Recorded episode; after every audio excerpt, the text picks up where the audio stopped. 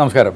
ഇന്ന് സംസാരിക്കാൻ പോകുന്നത് ഡേവ് റാംസി എന്ന് പറഞ്ഞിട്ടുള്ള ഒരു ഒരു ഫിനാൻഷ്യൽ എക്സ്പേർട്ട് ഉണ്ട് യു എസിൽ ഇദ്ദേഹത്തിന്റെ ഫിനാൻഷ്യൽ അഡ്വൈസ് ലോക പ്രശസ്തമാണ് ഇദ്ദേഹം ഒത്തിരി പുസ്തകങ്ങൾ എഴുതിയിട്ടുണ്ട്. ഇദ്ദേഹം ഒത്തിരി കടത്തിലുള്ള ആളുകളെ കടത്തിൽ നിന്ന് മാറ്റാനായിട്ട് സഹായിച്ചിട്ടുണ്ട് യു എസിൽ യു എസിൽ മാത്രമല്ല ഇദ്ദേഹത്തിന്റെ വീഡിയോസും ഓഡിയോസും അതേപോലെ ഇദ്ദേഹത്തിന്റെ ബുക്സുകളും ലോകം മൊത്തം ആൾക്കാരെ ഇൻസ്പയർ ചെയ്തിട്ടുണ്ട്. വളരെ സിമ്പിളായിട്ട് സെവൻ ബേബി സ്റ്റെപ്സ് എന്ന് പറഞ്ഞിട്ടാണ് ഇദ്ദേഹത്തിന്റെ മൊത്തം ഫിലോസഫി ഇദ്ദേഹം പറഞ്ഞിട്ടുള്ളത്. അതും ഒത്തിരി ബിൽഡ് ചെയ്തിട്ടുണ്ട്. പക്ഷേ സെവൻ ബേബി സ്റ്റെപ്സ് എന്ന് പറഞ്ഞിട്ട് ഡേവ് റാംസി പറഞ്ഞിട്ടുള്ള കാര്യങ്ങൾ ആ ബേസിക്സ് നമുക്ക് ആർക്കും നമ്മുടെ ഫിനാൻഷ്യൽ ലൈഫിൽ വളരെ പ്രാക്ടിക്കലായിട്ട് വരുത്തിയെടുക്കാവുന്ന കാര്യമാണ്.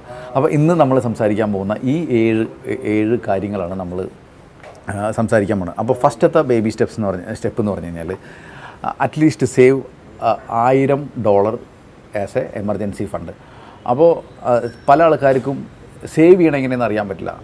അതൊരു ബിഹേവിയറാണ് അതൊരു ഹാബിറ്റാണ് ആ ഹാബിറ്റ് പഠിച്ചെടുക്കാനുണ്ട് ആദ്യം തന്നെ ആയിരം ഡോളറെങ്കിലും ഡോളർ സേവ് ചെയ്യാന്നാണ് പറഞ്ഞത്. ആയിരം ഡോളർ എന്ന് ഇന്ത്യയിലത്തെ പറയണമെന്നുണ്ടെങ്കിൽ ഇപ്പോഴത്തെ അവസരം ഒരു എഴുപത്തയ്യായിരം രൂപയെങ്കിലും നമ്മൾ ഫസ്റ്റ് സേവ് ചെയ്യുക.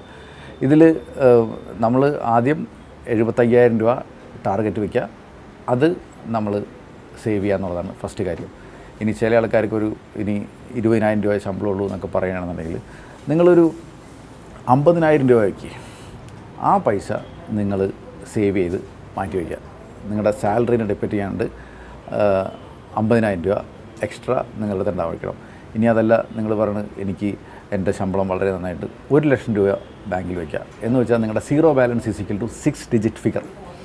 ആറ് ഡിജിറ്റ് ഫിഗറായ ഒരു ലക്ഷം രൂപയെങ്കിലായിരിക്കണം നിങ്ങളുടെ ഫസ്റ്റ് സേവ് അത്രയും രൂപ ഉണ്ടായിരിക്കണം. നിങ്ങളുടെ നിങ്ങളിനി പറയണം എന്റെ ബാങ്ക് ബാലൻസ് സീറോ അല്ല ഇതിന് മിനിമം വൺ ലാക്കാണ് ആ വൺ ലാക്ക് എങ്കിലും ഉണ്ടായിരിക്കും എന്നുള്ളത് പറയുക അപ്പോൾ സേവ് വൺ ലാക്ക് റുപ്പീസ് അതിൽ ദേവറാംസി പറഞ്ഞിട്ടുണ്ടെങ്കിൽ ആയിരം ഡോളറാണ് അതാണെങ്കിൽ ആക്ച്വലി ആണെങ്കിൽ എഴുപത്തയ്യായിരം. പക്ഷേ നിങ്ങൾക്ക് ഇത് ഒരു ലക്ഷം ആക്കണമെന്നുണ്ടെങ്കിൽ ഏറ്റവും നല്ലത് ഇനി അതല്ല വളരെ കുറച്ച് ശമ്പളമുള്ളതെങ്കിൽ പതിനായിരം രൂപ മിനിമം ബാലൻസ് ആയിട്ട് വയ്ക്കാം അത് വയ്ക്കാൻ പഠിച്ചു കഴിഞ്ഞ് കഴിഞ്ഞാൽ നിങ്ങൾ എങ്ങനെ സേവ് ചെയ്യണമെന്ന് പഠിക്കാൻ പറ്റും.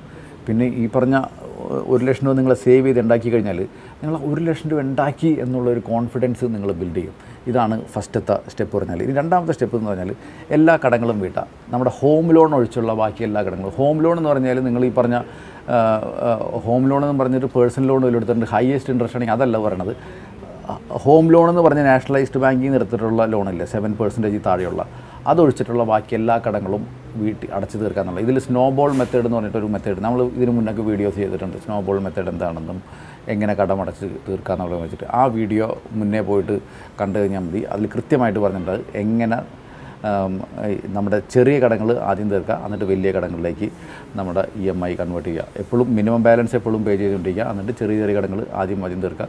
എന്നിട്ട് ഒരേ കടങ്ങൾ തീർക്കും അതിനുള്ള ഇ എം ഐ വലിയ ഇ എം ഐയിലേക്ക് കൂട്ടിയടച്ച് കൂട്ടിയടച്ച് പെട്ടെന്ന് എല്ലാ ലോണുകളും തീർക്കുക. ഇതാണ് രണ്ടാമത്തെ സ്റ്റെപ്പ് പറഞ്ഞത്. മൂന്നാമത്തെ കാര്യം പറഞ്ഞ പറഞ്ഞിട്ടുണ്ടെങ്കിൽ അറ്റ്ലീസ്റ്റ് മൂന്ന് തുടങ്ങിയിട്ട് ആറ് മാസം വരെയുള്ള നമ്മുടെ ജീവിത ചെലവുണ്ടല്ലോ. ഹൗസ് ഹോൾഡ് എക്സ്പെൻസ് നമ്മുടെ lifestyle expense E M ഐയും നമ്മുടെ നിർബന്ധമായിട്ടുള്ള ഇൻഷുറൻസിന്റെ എല്ലാത്തിന്റെയും കൂടിയും ചിലവുണ്ടല്ലോ. അതിന്റെ മൂന്ന് മാസം ആ- ആറ് മാസം വരെയുള്ള ഒരു എക്സ്പെൻസ് നമ്മൾ സെപ്പറേറ്റ് ആയിട്ട് എമർജൻസി ഫണ്ട് വയ്ക്കുക ഈ ആയിരം ഡോളർ കൂടാണ്ടാണ് ഈ പറഞ്ഞ എമർജൻസി ഫണ്ട് ഉണ്ടാവേണ്ടത്. കാരണം ആദ്യം നമ്മൾക്ക് ഒറ്റയടിക്ക് ആറ് മാസത്തെ പന്ത്രണ്ട് മാസത്തേക്ക് എമർജൻസി ഫണ്ട് എടുത്തു വയ്ക്കാൻ പറഞ്ഞാൽ പലർക്കും പറ്റില്ല. പക്ഷേ നമ്മൾ ആദ്യം നമ്മൾ ആയിരം ഡോളർ സേവ് ചെയ്യാൻ പഠിക്കുക. എന്ന് വെച്ചാൽ എഴുപത്തയ്യായിരം രൂപ സേവ് ചെയ്യാൻ പഠിക്കുക. അത് കഴിഞ്ഞിട്ട് ഈ മൂന്ന് തൊട്ട് ആറ് മാസം വരെയുള്ള എക്സ്പെൻസ് എത്രയാണോ അത് എമർജൻസി ഫണ്ടായിട്ട് സേവ് ചെയ്യാനായിട്ട് പഠിക്കുക.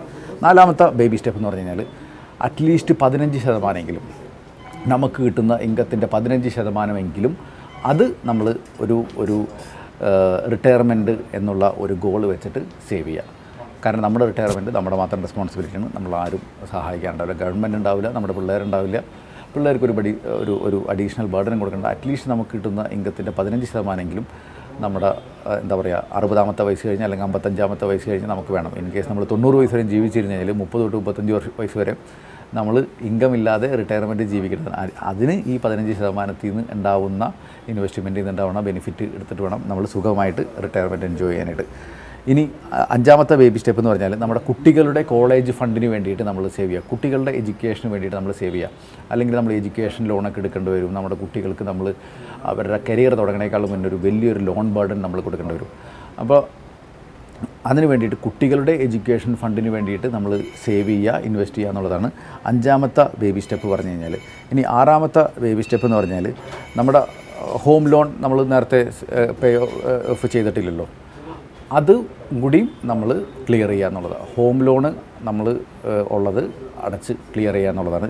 ആറാമത്തെ അല്ലെങ്കിൽ സെക്കൻഡ് ലാസ്റ്റ് ബേബി സ്റ്റെപ്സ് എന്ന് പറഞ്ഞു കഴിഞ്ഞാൽ ഇനി ഏഴാമത്തെ ബേബി സ്റ്റെപ്പ് എന്ന് പറഞ്ഞു കഴിഞ്ഞാൽ വെൽത്ത് ഉണ്ടാക്കുക ആ വെൽത്ത് അക്യൂമുലേറ്റ് ചെയ്ത് അത് നമ്മൾ ഗീവ് അവേ ഓൾസോ നമ്മുടെ അടുത്ത ജനറേഷനോ അല്ലെങ്കിൽ നമ്മൾ കുറച്ച് ചാരിറ്റിയിലോ കൊടുക്കുക എന്നുള്ളതാണ് ഏഴാമത്തെ ബേബി സ്റ്റെപ്പ് പറഞ്ഞു കഴിഞ്ഞാൽ അപ്പോൾ വെൽത്ത് ക്രിയേറ്റ് ചെയ്യാനായിട്ടുള്ള അസറ്റുകൾ കണ്ടെത്തുക അതിൽ നല്ലൊരു പോർട്ട്ഫോളിയോ ക്രിയേറ്റ് ചെയ്യുക അതിൽ റിസ്ക് കൂടിയ type of investment high risk കിട്ടുന്ന ടൈപ്പിലുള്ള ഇൻവെസ്റ്റ്മെന്റ് അതെല്ലാം ചെയ്യുക അതുപോലെ തന്നെ ഡൈവേഴ്സിഫൈ ചെയ്യുക അതുപോലെ തന്നെ നമ്മുടെ വെൽത്ത് ക്രിയേറ്റ് ചെയ്തതെന്ന് നമ്മൾ ഇനി അടുത്ത ജനറേഷന് എങ്ങനെ കൊടുക്കാമെന്നും അടുത്ത ചാരിറ്റിക്ക് എന്ത് കൊടുക്കാമെന്നും ഇതിനെക്കുറിച്ചിട്ടും ഒരു ഒരു തീരുമാനം ഉണ്ടാക്കി വയ്ക്കുകയും അതിനുള്ള സിറ്റു അസറ്റുകൾ ക്രിയേറ്റ് ചെയ്ത് വയ്ക്കുക എന്നുള്ളതാണ് ഏഴാമത്തെ ബേബി സ്റ്റെപ്പ് പറഞ്ഞത്. അപ്പോൾ നമ്മൾ ഏഴ് ബേബി സ്റ്റെപ്പാണ് ഡേവ് ഡേവ് റാംസിയുടെ നമ്മളിവിടെ ഡിസ്കസ് ചെയ്തത്. ഇത് ഏത് ഫിനാൻഷ്യൽ സ്റ്റേറ്റിൽ ഇരിക്കുന്ന ആൾക്കാർക്കായാലും അധികമുള്ളവർക്കും അധികമില്ലാത്ത ഇപ്പോൾ നമ്മൾ പറയില്ലേ എന്റെ അടുത്ത് പൈസ ഒന്നുമില്ല ഞാൻ എന്ത് ചെയ്യാനാ? എന്റെ അടുത്ത് കുറച്ച് പൈസ ഉള്ളൂ ഞാൻ എന്ത് ചെയ്യാനാ? എന്റെ അടുത്ത് കുറേ പൈസ ഉണ്ട് ഞാൻ ഇതൊന്നും ചെയ്യണ്ട എന്ന് വിചാരിക്കുന്നവർക്കായാലും ഈ പറഞ്ഞ മൂന്ന് കാറ്റഗറി ഓഫ് ആളുകൾക്കും ഈ ബേബി സ്റ്റെപ്സ് ബാധകമാണ്. അപ്പോൾ ഇത് എല്ലാവർക്കും നല്ലൊരു മോട്ടിവേഷൻ ആവട്ടെ ഇൻസ്പിറേഷൻ ആവട്ടെ എന്ന് ആശംസിക്കുന്നു. ഇത് ഇതുമായിട്ട് സംബന്ധിച്ചിട്ടുള്ള കുറേ കാര്യങ്ങൾ നമ്മൾ സംസാരിച്ചിട്ടുണ്ട്. പക്ഷേ എന്നാലും ഇത് ഒരു എല്ലാ എല്ലാവരും കൂടിയും ഒരു ഒരുമിച്ച് കണ്ടപ്പോൾ ഞാൻ എപ്പോഴും ഞാൻ ഞാൻ കുറേ നാളായിട്ട് ഫോളോ ചെയ്യുന്ന ഒരു ഫിനാൻഷ്യൽ അഡ്വൈസറാണ് അപ്പോൾ ഇതെല്ലാവർക്കും ഒരു ഇൻസ്പിറേഷൻ ആവട്ടെ എന്നുള്ള ഒരു കാര്യത്തോടെയാണ് ഞാൻ ഇത് പറഞ്ഞത്. കാരണം പലരും പറയാറുണ്ട് എനിക്ക് എന്റെ എങ്ങനെ തുടങ്ങണം എന്നറിയില്ല എന്നുള്ളത്. ഇത് തുടക്കം എന്നുള്ള രീതിയിൽ ഇത് എന്തുകൊണ്ടും നല്ലതാണ്. അപ്പോൾ നിങ്ങൾക്ക് എന്തെങ്കിലും ക്വസ്റ്റ്യൻസ് നിങ്ങളുടെ വെൽത്ത് ക്രിയേഷൻ ജേണി അല്ലെങ്കിൽ നിങ്ങളുടെ മണി മാനേജ്മെന്റ് ആയിട്ടൊക്കെ ഉണ്ടെങ്കിൽ നമ്മുടെ ടീമിനെ വിളിച്ചു ചോദിക്കുക അല്ലാന്നുണ്ടെങ്കിൽ ഇമെയിൽ എഴുതി ചോദിക്കുക. വിളിച്ചു ചോദിക്കുന്ന ടൈമിൽ എപ്പോഴും ഒരു വർക്കിംഗ് അവേഴ്സിലായിരിക്കും നിങ്ങൾക്ക് ഒരു റെസ്പോൺസ് കിട്ടാനായിട്ട് ചാൻസ് അപ്പോൾ പലരും കമന്റ് ചെയ്യാറുണ്ട്. നമ്മളെ വിളിച്ചിട്ട് കിട്ടുന്നില്ല കിട്ടുന്നില്ല എന്ന് പറഞ്ഞിട്ട്. അപ്പോൾ പിന്നെ ചില ടൈമിൽ വിളിച്ചിട്ടും ചില ടൈമിൽ നമ്മുടെ ഭാഗത്ത് നിന്ന് ചിലപ്പോൾ ഫർദർ ചിലർ വന്നിട്ട് എന്നെ നേരിട്ട് സംസാരിക്കണം എന്നൊക്കെ പറയും. ചില ടൈമിൽ എന്നെ കിട്ടില്ല സംസാരിക്കുമ്പോൾ എന്റെ ടീമിനോട് സംസാരിക്കും. അപ്പോൾ ഒട്ടുമിക്ക ജെനുവിൻ ക്വസ്റ്റ്യൻ ആണെങ്കിൽ എന്റെ ടീമിന് ഹാൻഡിൽ ചെയ്യാൻ പറ്റും. അവരെ കൊണ്ട് ഹാൻഡിൽ ചെയ്യാൻ പറ്റാണ്ടാവുമ്പോഴായിരിക്കും അവർ എനിക്ക് കോൾ കണക്ട് ചെയ്യണത്. അപ്പോൾ ദയവ് ചെയ്തിട്ട് നിങ്ങൾക്ക് എന്താണ് ക്വസ്റ്റ്യൻ ഉള്ളത് എന്നുള്ളത് അവിടെ ചോദിച്ചോളൂ. എന്നിട്ട് അവരെ കൊണ്ട് ആൻസർ ചെയ്യാവുന്ന രീതിയിലുള്ള ട്രെയിനിങ്ങും കാര്യങ്ങളൊക്കെ കൊടുത്തിട്ടുണ്ട്. ഇനി ബാക്കിയുള്ളതാണെങ്കിൽ നമുക്ക് ഏഹ്, എന്നെയായിട്ട് സംസാരിക്കാനുള്ള ഒരു വിധത്തിൽ ആക്കാം. കാരണം ഞാൻ ചിലപ്പോൾ ഇത്തിരി എന്റെ ഓഫീസ് വർക്കിൽ ഇത്തിരി തിരവായിരിക്കും. അതിന്റെ പേരിലാണ് ഞാൻ ഫോൺ എടുക്കാനായിട്ട് ഇരിക്കാത്തത്. അപ്പോൾ എല്ലാവർക്കും നന്നായിട്ട് വെൽത്ത് ക്രിയേറ്റ് ചെയ്യാൻ പറ്റട്ടെ സേവ് ചെയ്യാൻ പറ്റട്ടെ ഇൻവെസ്റ്റ് ചെയ്യാൻ പറ്റട്ടെ എന്ന് ആശംസിച്ചുകൊണ്ട് ഇന്നത്തെ ടോപ്പിക് നിർത്തുന്നു. അപ്പോൾ അടുത്ത ടോപ്പിക്കായിട്ട് ഇനി കാണാം. Thank so much